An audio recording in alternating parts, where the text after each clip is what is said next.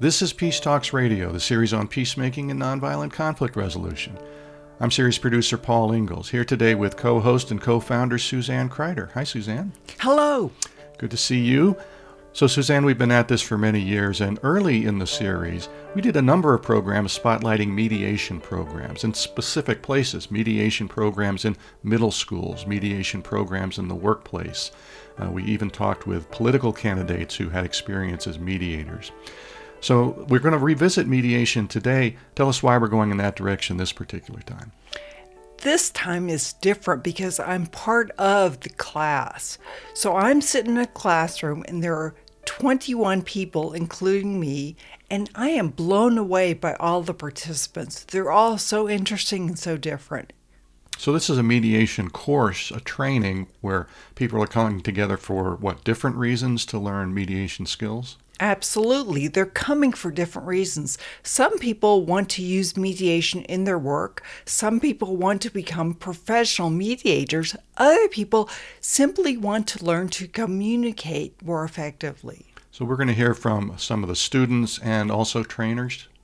Yes, exactly. You'll hear from the instructor, Ann Lightsey, as well as four different people who I interviewed who were in the class. All right, so we were always interested in encouraging our uh, audience to be able to draw some specific tips, even if they don't think, well, gee, I don't think I'm going to be in a mediation class anytime soon, which might be something they'll decide to do after hearing this. But in general, what should our audience be listening for that they might be able to apply to their daily lives from uh, the people that we'll hear from today? They'll hear from very diverse perspectives. And I think mainly what people talk about is how to communicate more effectively in conflict. When people are in conflict, they're very heated. So it's a difficult time to really get people to talk honestly and to be able to listen to what other people are saying, to hear a different perspective. So you're going to hear people who I interviewed talk about how to deal with this. Right. In a conflict for someone in the workplace or someone with their family or someone in a shopping line, there are some similarities about that, skills that need to be applied that will be universal. Exactly. And so some of those universal skills are really listening, how to listen to people more accurately, and also how to help people get underneath what they say the conflict is. People come in and say, oh, the conflict is A. Actually, the conflict might be X, Y, or Z. And so part of the mediator's job is to get underneath and to also help them calm down and listen to the other person. These are all difficult things that people do during mediation. And then using their own words back to them to make sure that they've been heard. Exactly. Mm-hmm. So we shouldn't take a person's word and then turn it into our own word. Mm-hmm. For example, I was in a workshop recently where I was talking to over 300 people, and I said something about, yes, it was because I was helping people.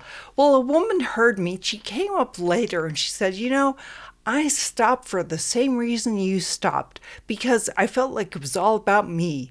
I said, I don't think I said that. And she said, Yes, you said you were helping people. And I said, Well, that's not the that's the word I use. Helping people, not it was all about me. So we often do this when we listen to people because we don't want to parrot and mm. say the same thing they said. However, it often helps to use people's own words instead of translating it into what you believe they said. Mm, so resist the temptation to paraphrase in this case, plagiarism is a good idea. It is a good idea because people have their own thoughts in their in their own head. Mm-hmm. So it's like we hear uh, blue and we go, "Oh yeah, oh you mean sort of like purplish greenish?" No, I mean blue. Mm-hmm. That's what I mean. Even though you're saying purplish greenish, please say blue because that's what I see. Yeah, and there's so many different shades of blue. All right, well, let's go to this mediation training in Albuquerque, New Mexico from 2018. Uh, my name is Ann Lightsey, and I work as a mediator and as a corporate trainer and facilitator and as an organizational ombuds. You've been teaching this mediation class for many years. Why do you teach it? Oh my God, I love that question. I teach because um, I watch these skills change people's lives. I feel like I'm like imparting magic. I've had people come back and say that um, they uh, talk to their teenagers differently. I had a woman say that she really thinks that she these skills prevented her child from committing suicide. I've had another woman who's the director of a very large organization say that she really just goes about managing and leading people very differently than she did before. I hate conflict. As a mediator, I probably shouldn't. Is that true? I think we are hardwired to hate conflict. That's what the research shows. So I don't think that this makes us not like or makes us like conflict. I think this gives us the tools to deal with conflict more constructively. Like what tools? One is listening in a different way, and two is maybe understanding the dynamics of conflict and the root causes of conflict.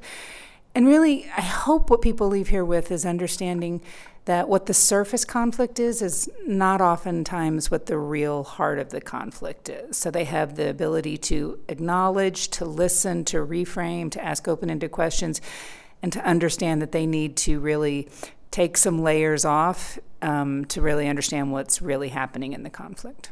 They do those skills, but what happens to their anger and their normalness as a human being? What happens to the mediator's anger? Uh, I don't know that I know the answer to that. I I'm thinking about the last time I needed to use these skills in a personal conflict. So anger is not my go-to kind of. Uh, injustice might be, but um, even like I think of another time when I had a situation where I felt that there was tremendous injustice being done to me. I just feel like these skills help me understand where I'm coming from, and it also helps me understand where the other person is coming from, and that helps mitigate some of my anger.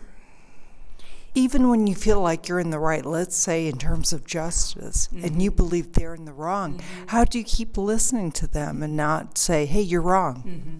I think it's the same thing we do at the mediation table, where we really, it's our job to come with a mindset of curiosity rather than conclusion. So I come and try to really understand. I hear that you really believe X and I really believe Y. Can you tell me why you believe X and why you believe that so strongly?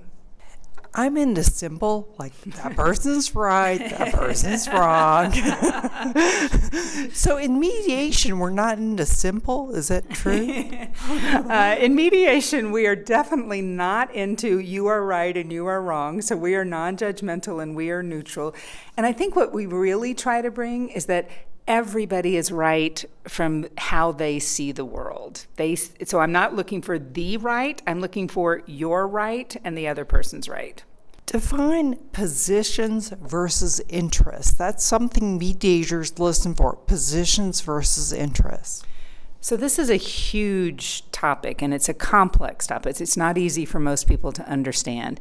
But if you think about it, a position is the it's a solution it's a demand and it's the what someone wants. So i want you to take your christmas decorations down at the 1st of january.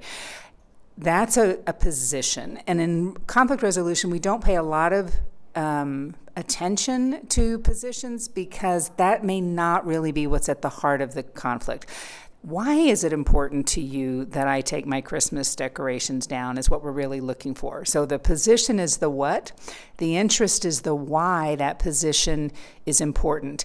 And it takes a lot of skill and practice to move from understanding what someone's position is to having them feel comfortable saying and identifying what their interests are. It's a very it's a big complex topic. Are you saying it's a lot to let go of our position and move to interest? No, it's I'm not asking anyone to let go of it. I'm just asking them to say, we start off with the position, but help me go with you on this journey to understand why that position is so important to you. So you don't ever have to let go of it. I just have to understand what is underneath that position. And we often use the um, analogy of an iceberg where uh, the position is what you see on top of the water, and then it's everything that's below that is the interest. So you can still have your position. I just need to know why that position is so important to you. Name some examples of interests. So, interests are things like fairness, appreciation, inclusion, respect, self identity, safety, those sort of things. I think one interest too is to avoid embarrassment. Yep. But isn't that normal? I want to I don't want my clothes falling off. I want to avoid embarrassment. So isn't that a normal human reaction? Well, I think all of those are normal needs. So these are needs, interests are needs that we have. We have a need to be treated fairly, to be treated with respect, to not be excluded, to have a sense of safety, to um, not be embarrassed. And so what happens is when those core human needs get violated, then we have a tendency to have conflict. So, in mediation, your job is to kind of figure out what core needs are being violated and then help the person figure out what they want to do about getting those needs met. Are you saying there's another way to get them met than having conflicts? I think I am saying that. Oh. I think that uh, yeah, I think one. I think what happens is when people are in conflict, they oftentimes do not even know what their interests are. They just know that something is not working, but they don't know what it is. So mediation helps people identify it and then kind of figure out. Now that I know what I really need, how do I go about getting that met in a way that is not uh, conflictual? That's Ann Lightsey, the trainer who facilitated the six session mediation training in Albuquerque, New Mexico that our Peace Talks radio co host and co founder Suzanne Kryder took, along with 20 others in late 2018. To learn more about what some of those trainees learned from the training and how they hope to use it, Suzanne picked out four to speak with. My name is Shane Baca, and I live in San Antonio, New Mexico. I work for the National Radio Astronomy Observatory, located 52 miles west of Socorro, out on the plains of San Agustin. I've been out there for about 25 and a half years. And my primary role is I do the heating, ventilation, and air conditioning, as well as all the plumbing, the water, the wastewater supply, and the fire suppression, air compressors, and fuel systems, and almost anything else they need help with. You're taking this mediation class. Why? Well, I thought it would help me with communicating. Um, there's some plans in the works for maybe expanding the facility. And so if that happens, we'll be getting a lot more people in, and which is going to mean a lot more diverse people. So I thought, well, this way, I think it would help um, help us all get along since we're all out there together so much. So I'm not asking to name names, but you said you want to improve your communication, get along better. Like, what are some ways that people need to get along better? Well, out there where we're at, since we're so isolated, we're around each other for 10, 12 hours a day. So, and we've been there, a lot of us have been there for a long time. Like I said, I've been there for 25 plus, and there's other guys that have been there that long too. So you, you kind of start getting a lot of little personality conflicts uh, between group leaders and so when the new people come in and stuff it's it's hard for them to to get in with with some of the people just because we've been together so long. We're a pretty tight knit group.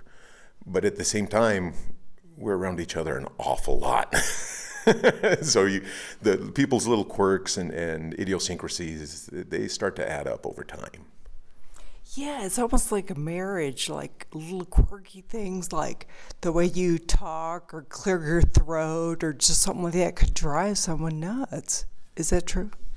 It is. Um, we ride a bus to work a lot of times, and guys will be on the bus, and it's like, you know, you, you hear the same guy coughing every morning at six o'clock in the morning, and after a while, it starts getting on your nerves, you know?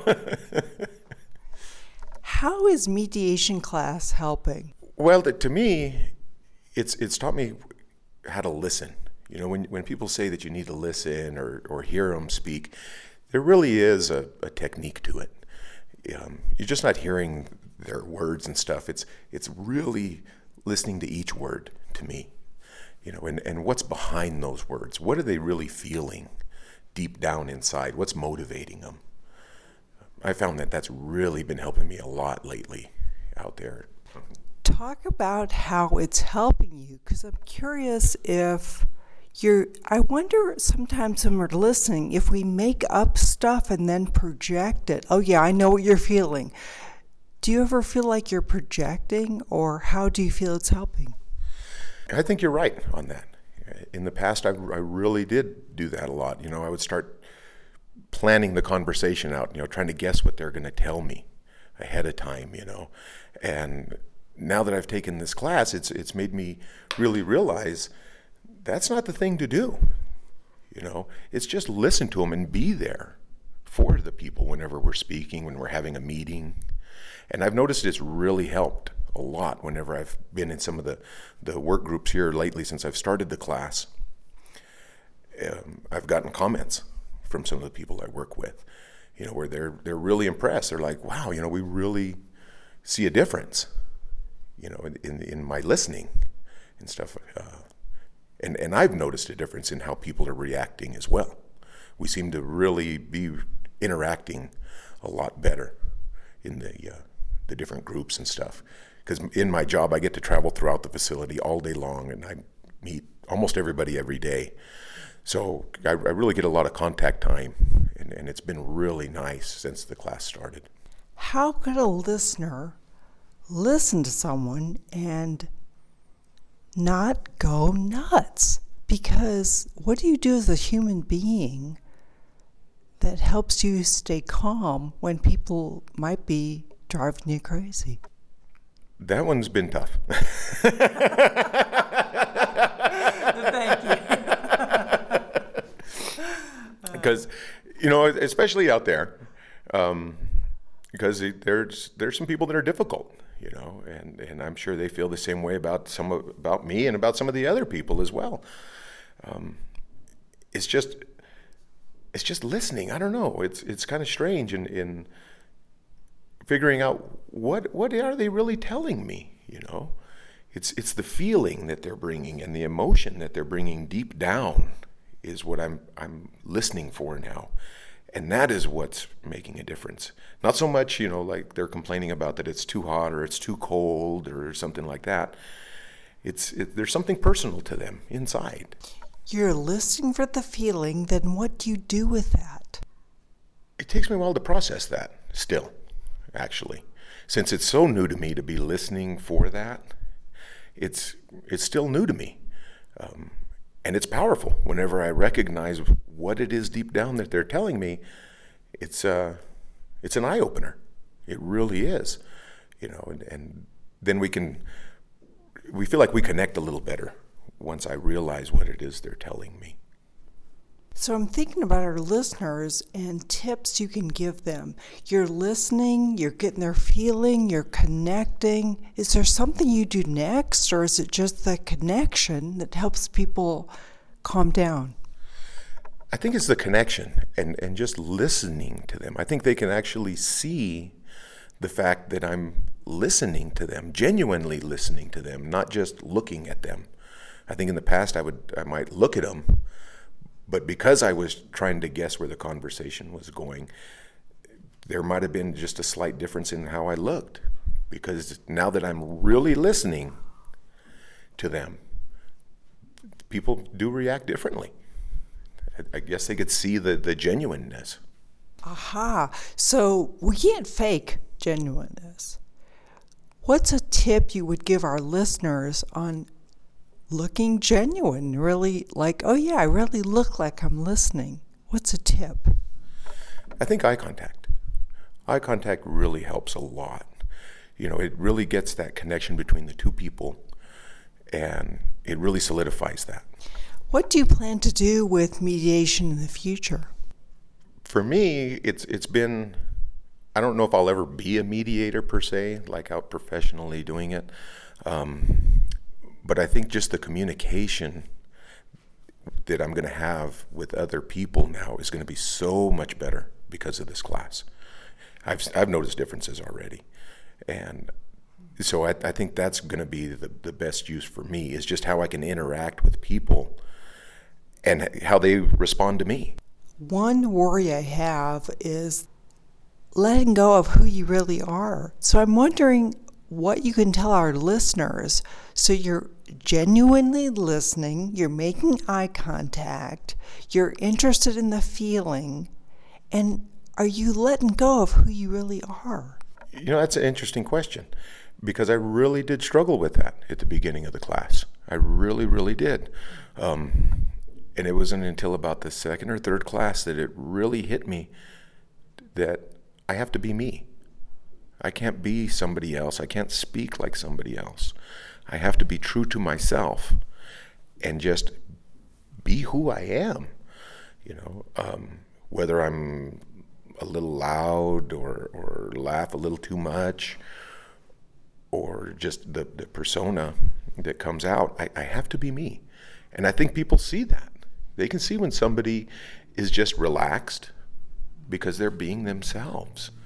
You know, it comes through in your voice and in your posture, I think, and in the rhythm of how you talk to somebody. It was really surprising to me. I, I hadn't really thought about it much. Like I said, uh, but it's, it's to be me. And it's, it's a big thing to be yourself. It's a little scary. But you feel like you can incorporate your you being genuine.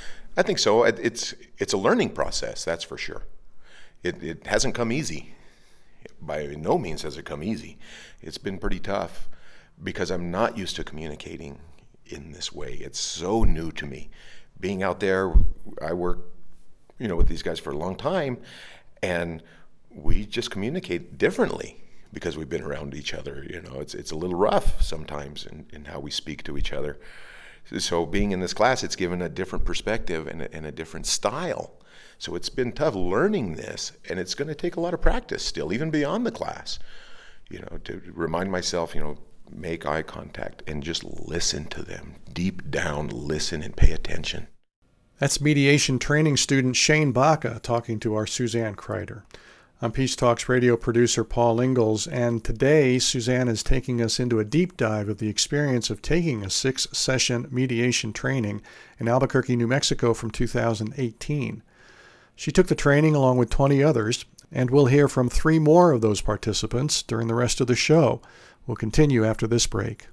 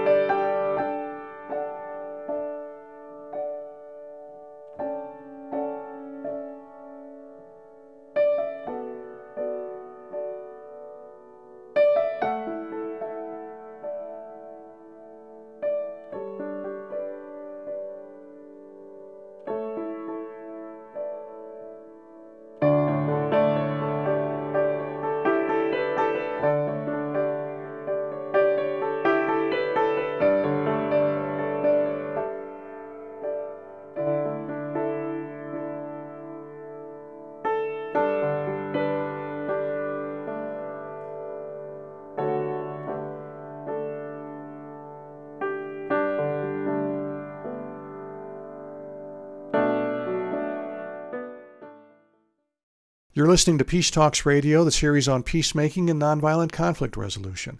We're online at peacetalksradio.com. You can hear all the programs in our series going back to 2002 there. You can also download the audio of most shows from there, or you can get our podcast from iTunes and get the whole collection of programs from there. I'm series producer Paul Ingalls today with our co founder and co host Suzanne Kryder who late in 2018 took a six session mediation training program with 20 other attendees. We're set to hear from more of Suzanne's fellow course mates now as we continue to hear what they learned from the course that might help us all mediate the conflicts in our own lives.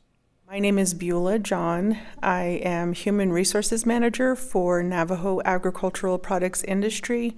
It's a tribal enterprise on the Navajo Nation producing agricultural products and selling to markets local and national and as well as internationally. I've been with the organization, it'll be 12 years in December, and my primary responsibilities within the organization are training, developing our staff, uh, particularly our management team, and administering our personnel policies and procedures, and assisting the organization in main, maintaining compliance with um, applicable employment laws within the organization. You're in this mediation class. What's the reason you took this? The reason I took the class was to get a little more insight into the, the process of mediation. I've, I've heard of this concept, and my interest in it is to see how I can implement some of the practices within the workplace. What practices in particular are you interested in implementing? Um, what I've learned in the class so far is um, getting more in depth into the listening skills and then being able to help parties um, discuss matters that um, they need to address and in hopes of helping them to come to a solution or some form of a resolution to their to their issue or concerns that they may have. And in my experience working um, with my employer, I um, have seen it where I think this mediation process would be helpful in um, our workers being able to openly discuss matters, not necessarily through um, what we utilize as a grievance process, where it's a little more formal. Um, I think the mediation process is a little more informal and allows um, the parties to be able to openly discuss their concerns, and I think that's that's what I'm trying to look for with our organization. Would a person come to mediation before a grievance? Ideally, I think we would we would consider a mediation process in an effort to not necessarily detract from a grievance, but at least as an extra step to a grievance process. Um, in my view, I think just from what I've experienced with with the workplace I, I am at, um, I think this mediation would be one step that um, our our employees could consider rather than going through a formal grievance process. With mediation, what's the main thing you've learned from this class? The main thing I've learned with Ann's class is um, taking that time to pay attention to the gems, the interests, and um, being able to reframe what you're what you're hearing from the parties that are that are discussing things, and showing them that um, you have an interest in what they're discussing and letting them know that you you hear them and you're taking into consideration what they're saying but not necessarily that you're you're there to try to resolve the matter. You're you're there as a as a means of support to help them um, being able to talk things through to come to some form of a solution why is it so important that you hear their interest I think for me, from what I've learned in this class, um, it helps to engage so that you're able to reframe what they're saying and help the parties understand what the other person's concerns are without having that person to come out and say what their issue is. Um, I think it, it, it helps detract from any type of negative connotations or any um, allegations or accusations that, that could arise in, in a discussion like that. Um, having that that um, look listening for interests, I think it helps the the party be able to to show the the two parties involved that you know there's I hear what you're saying and I I see, but do do both of you understand or do all parties see that as well? When you think about our listeners, what do you feel listeners need to know about resolving conflict? I think one of the main things um, to pay attention to is the interest from the parties involved. Taking that time to not only hear, but at least understand what what they may be discussing or what issues or concerns they may have. And that would help you be able to convey to both parties what what the issue may be without having in a, in a sense you're almost speaking for them but not necessarily um, telling them what the issue is. You're helping them resolve um, come up with with the issue to come to a resolution I don't want you to break confidentiality, but I'm curious if you've used any of these skills in your HR position already. Considering that we've had five, four of the six sessions so far, um, I have I have recognized where some of the skills that I've I've learned through this course have been helpful in in my workplace, um, particularly the reframing and I, I find myself listening more for gems and interests when I'm talking to employees, uh, my peers, and my colleagues as well. And I'm finding myself using a lot more of the reframing, and it's it's it's been helpful, and I, I see the the a, a slight change in perspective where I think I'm kind of displaying more engagement, and some employees where their perception may be that I'm not necessarily going to listen to them or HR is not going to solve the problem.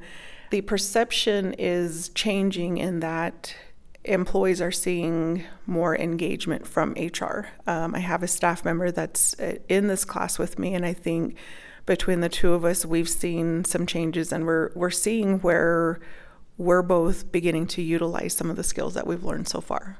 That's so exciting. Can you say what changes you're seeing? For myself, I'm seeing a lot more willingness to discuss matters or concerns. I'm seeing a, li- a little more reaction in the sense of wanting to discuss and talk things fur- through further in order to come to a solution. And it's helped where where some matters may be um, closed out early, where parties don't want to listen to one another. I'm starting to see where it has helped because you're in a sense as as not not practicing as a mediator per se you're taking some of the skills that that you've been learning and then applying them to the workplace. For me i'm seeing where our employees are they're starting to notice that difference. And it's it's helpful in that we're able to to have more of a discussion rather than um, kind of basically what i've seen in the past is just simply stating that they don't want to continue any further or they'd rather not pursue anything further because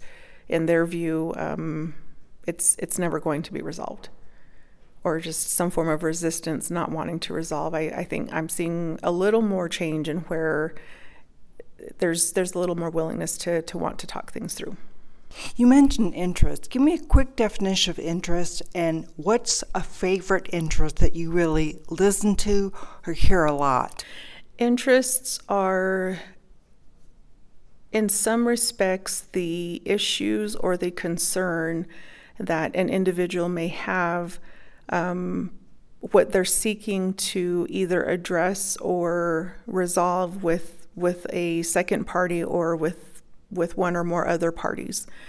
And when you're listening for interest, I think in my experience, what I've what I'm hearing a lot is the concern for not being simply just not being heard. And I think going through these conversations in a, in a mediation form, it's opening that door to improving communication, having um, employees or individuals more willing to discuss things and potentially even recognizing from their own standpoint what the issue may be. You mentioned that you listen for gems. Which ones do you hear the most often? or which ones really jump out? I think for me, it's in the work environment. It's it's what I'm hearing is more along the lines of wanting to be acknowledged, a level, of, a form or level of acknowledgement, um, whether it may be something so minute of a task that's been completed, a simple acknowledgement that an employee has completed that, or um, somewhere in some cases gone above and beyond their their regular responsibilities to get things done. Um, another one would be validating concerns, um, conveying to others that you you hear what they're saying and you you you're you're comprehending not necessarily that you understand where they're coming from, but you hear them and you're you're understanding what what they're saying and I think there's there's a little more um, appreciation for that, that that I've seen so far. My name is Matt Lohman. I'm currently the executive director of Horizons of New Mexico. Uh, Horizons of New Mexico is the nonprofit that administers the New Mexico State Use Act, which is a law that helps uh, provide employment opportunities for individuals with disabilities. The way the law works is that state and local government agencies provide uh, contract preference for small businesses that are owned by and employ individuals with disabilities and nonprofits that employ individuals with disabilities. The work is particularly uh, of interest to me because I'm both very interested in helping people who are un or underemployed gain employment, as well as myself. I'm an individual with a disability, so uh, I find I've only been on the job for six months, but in the time I found it very rewarding. Tell me about your disability. I guess I've always had a disability, and that is that I have achondroplasia, which is the most common form of dwarfism. But to be honest with you, I didn't really consider myself to be an individual with a disability until I was 21, and that's when I uh, had a spinal spinal injury, spinal cord injury, that um, it was it was a spinal stenosis uh, in the cervical cervical area, which is in my upper neck, and ultimately, uh, when after a couple of surgeries that tried to fix the problem, I ended up a quadriplegic that took me roughly uh, a year and a half to regain um, much of my independence. And it would this injury took me took me out of school. Um, I was in the middle of college at the University of Arizona, and uh, I had to leave school and move back to Albuquerque. But after about three semesters of recovery, I returned to school and ultimately graduated from there. But so being short statured to many people is a disability, but for me, it wasn't that slowed me down, but it didn't necessarily. Uh, I would I didn't ever consider myself disabled until I suffered that injury. And you're no longer a quadriplegic. No, I still have some neurological damage in all four of my in my uh, both my hands and arms as well as my legs. Uh, my left my left arm and leg are still pretty weak. My right arm and, and leg are pretty str- are pretty strong. So um, there, I definitely have the def- the effects of the injury definitely still are limiting, but I live a independent life, albeit sometimes a little slow. What motivated you to take the mediation course? What interested me in, or motivated me in the mediation course was learning how to uh, actively listen, um, learning different ways to uh, find common agreement between two individuals.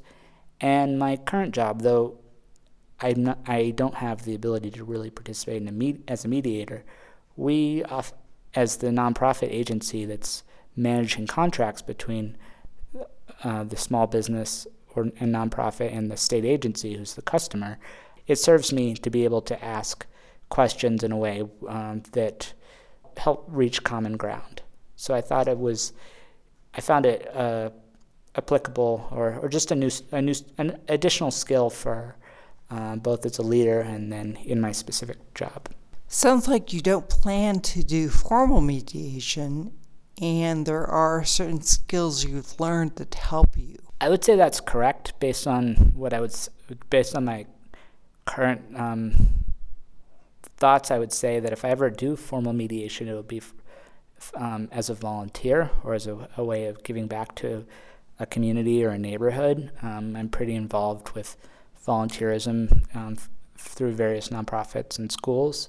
So I could see that mediation might be a, an avenue where I can help people in, in different groups or different uh, situations try to find common agreement, but as far as a profession, I don't see myself as a professional mediator. In this mediation class, what was the most important learning you've had? I think the most important learning that I had was probably learning how to reflect and and just the value of reaffirming people's perspectives and their thoughts and, and what and what how they're feeling about a situation I guess just simply restating things I never realized was or never had been formed as pointed out to me how how empowering it is to that individual. So uh, I've already been able to use that professionally and not as I, as I was mentioning earlier, not f- as a formally a mediation tactic, but uh, it definitely uh, it's it's definitely improved my um, ability to relate to to different groups. What do you mean it's helped your ability to relate? Uh, I would say that sometimes people can talk past each other, and if you're sitting in the standing in the middle of a conversation, uh, where if you can restate one person's what one person is thinking, and then restate what another person is thinking, and these two. It, sometimes this, in my experience, in my brief experience, um, it seems like it's it's I found success in helping each other, the two parties, um, recognize the situation and figure out ways to go forward from there. What's the hardest part of mediation that you've learned? The hardest part of mediation is that I want to solve a problem, and mediation, as as I was taught over these last six weeks, is that's not my job. I mean, I've always been a problem solver, whether it's figure out the world when it's not necessarily um, uh, my geometry is not necessarily built for the world, but or solving problems for friends or or in work or or whatnot. So I'm naturally always looking to solve a problem, and that's not what this that's not what this art is for. The art is to help, to provide open-ended questions and acknowledgments that allow uh, the participants in a mediation to uh, decide if a solution is possible. Do you feel your disability impacts mediation in any way? To some extent, but probably in the same in the same extent in the same way it, it affects my abilities in participating in a, a work meeting or participating in class, and that is that uh, one of my limitations is that I don't write particularly clearly, or I should maybe, well, clearly, and maybe that was a little bit of a Freudian slip, but uh, I don't write particularly quickly, and uh, and so it seems like in mediation, for some mediators, a strategy is taking lots of notes so that the mediator can keep track of people's positions and interests. But for me, as as is in the case with meetings, I find even if I miss a point, I'm probably going to stay more on track by generally just listening um, and trying to take mental notes rather than taking written notes and getting behind on um, people's conversation. I'm thinking about our listener, and do you feel they should take notes or they can remember everything by listening? I guess that depends on, on how they are. I mean, I would say that uh, before my injury, I I took lots of notes, and I was I was always taking notes because I wrote much more quickly and, to be honest, much more legibly. And uh, so for me, I've I've trained myself to pick out and remember the salient points of a conversation or of someone's speech or of someone's discussion probably better than I had to. It's a it's a almost a survival skill, and it's a skill that I will um, use and apply to mediation if I ever were to practice it. Matt, what else do you want to say that you haven't said? I definitely think that um, these last six weeks weeks have been interesting. Um, I've learned met a lot of interesting people like yourself, Suzanne, and uh, and the other people, and uh, it's one of those things where the first three weeks it seemed like a pain in the butt to get up early on a Saturday. I'm used to getting up early Monday through Friday. I, I get to sleep in a little later than I do on a um, Monday and on a weekday. But the last couple of weeks, I started thinking, "Wow, I'm gonna I'm gonna miss miss this uh, mm. routine." And so, because it's it's a good group of people. I think everyone approached this with an open mind, but they all were expecting to get a little different thing or were finding their takeaways, and most of the people in the group doesn't seem like their their takeaway was necessarily they wanted to be a mediator, whether they wanted to ha- know the skills of a mediator so that they can be uh, more productive as listeners and possibly in their profession as well. That's Matt Lohman, and earlier we heard from Beulah John, two other trainees in the mediation program that was also taken by our co host and interviewer, Suzanne Kryder. Suzanne has a chat with one more of the course participants, and we'll hear a bit more from the course trainer, Ann Lightsey, when we continue on Peace Talks Radio right after this break.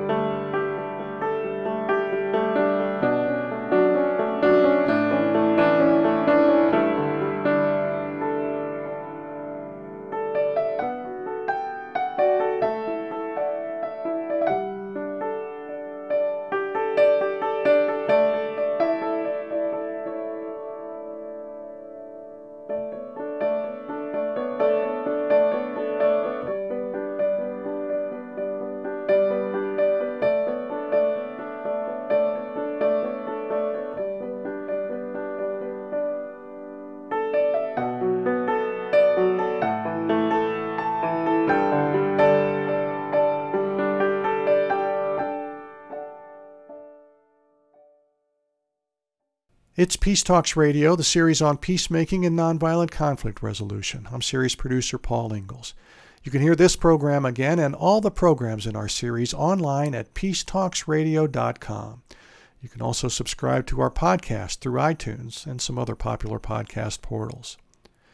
Our co founder Suzanne Kryder is with us today, presenting interviews she did with her fellow course mates who all took a six session training course in mediation held in Albuquerque, New Mexico in late 2018. Trained mediators are often called in to help facilitate conversation and conflict resolution with parties in dispute in all kinds of areas workplaces, families, neighborhoods. Indeed, mediation is really what the top diplomats employ as they try to work out high level negotiations with nations in conflict. We've been hearing what some who took the Albuquerque course have been learning about mediation, as well as what the instructor hopes they have learned. We'll hear a bit more from the instructor Ann Lightsey in a moment, but first, Suzanne Kryder has one more interview with one of her course taking colleagues. My name is Liliana Urban. Um, üdvözlök mindenkit. Uh, this is a Hungarian expression to greetings everyone. I'm a lawyer back home in Hungary. I'm a junior associate, and I've just finished with three years practice, and I'm facing to the bar exam very soon. Do you ever plan to only do mediation, or do you think you'll always have it as part of your legal toolkit? Um, my dream is to be a part time lawyer, to remain as a part time lawyer, and build up my own business as a mediator.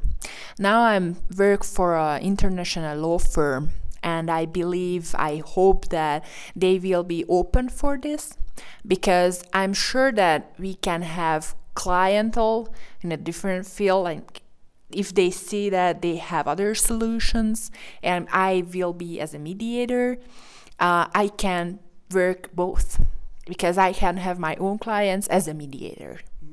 What's the most important thing you've learned so far from class about mediation or about people's conflicts? Um, people conflicts has a main core and it's very very interesting to getting there. So it's very special like peeling the onion this is the expression what we use as a mediator. And it's very interesting because as a lawyer we stay on surface with this. We are we are we have different skills to find out to help the problem to find out the problem because we are looking at the acts. But here you see something but in, in underneath there are so many questions. And this is really really interesting that like really you have to use really soft skills to get in there for our listeners, what would you recommend for using those soft skills to get inside or peel the onion?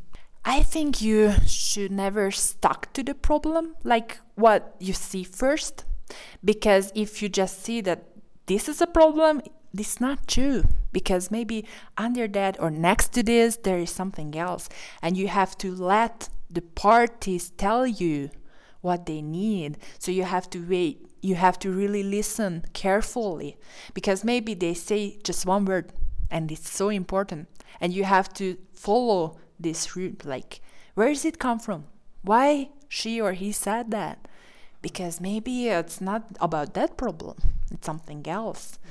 And there is a connection. Talk about the gems. So, as mediators, as people learning mediation, we're supposed to be listening for gems.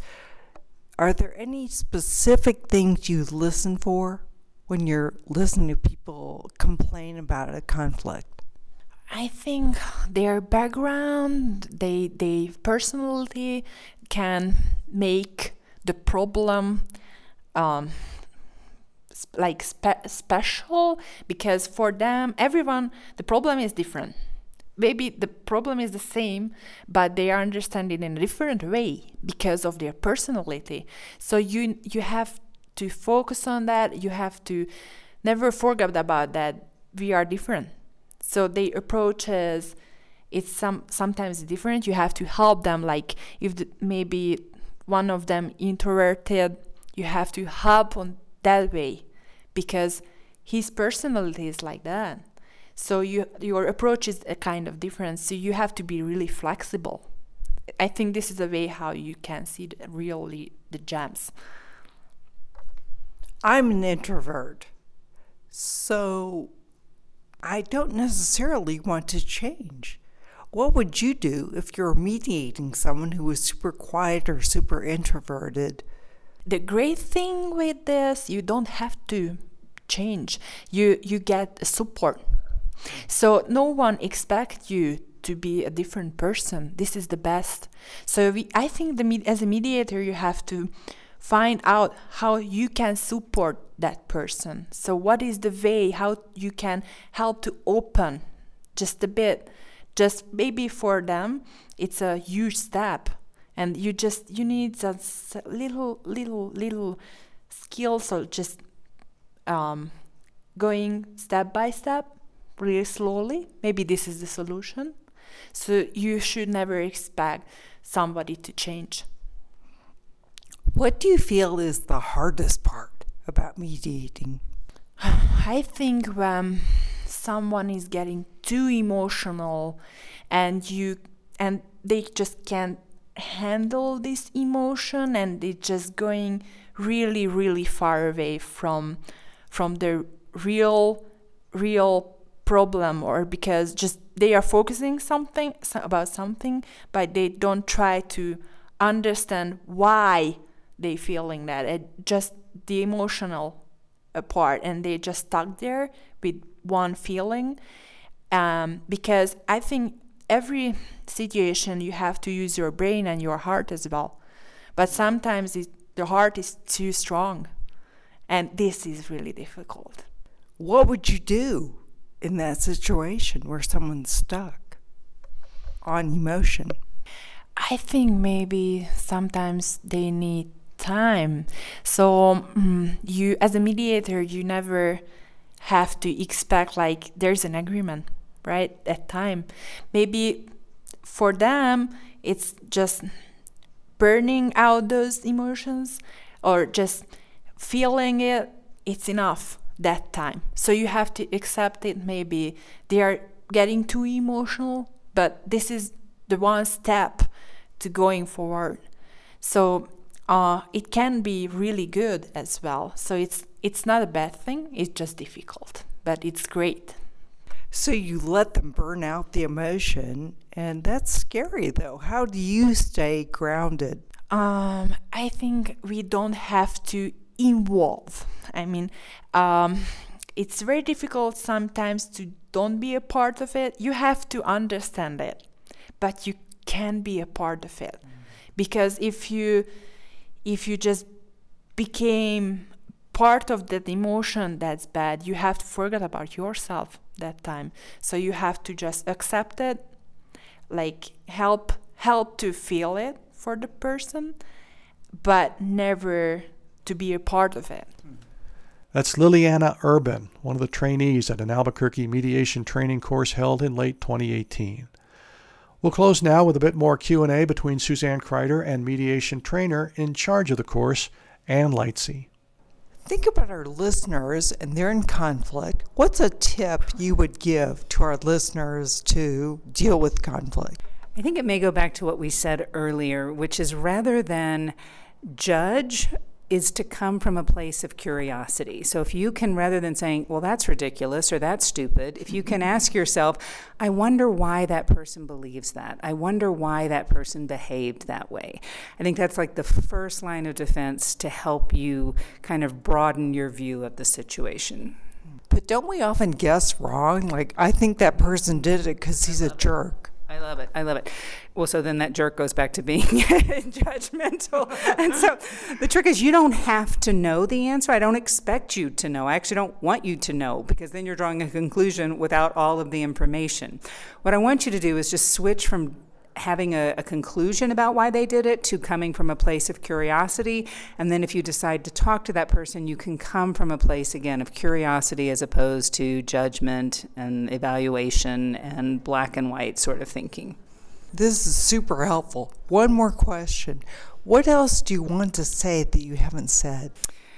Uh, I think that these these skills, I think everyone can learn them and I think that we can practice them all of the time. We can practice them anytime we have an interaction with somebody, somebody that we love or someone that we're in conflict with.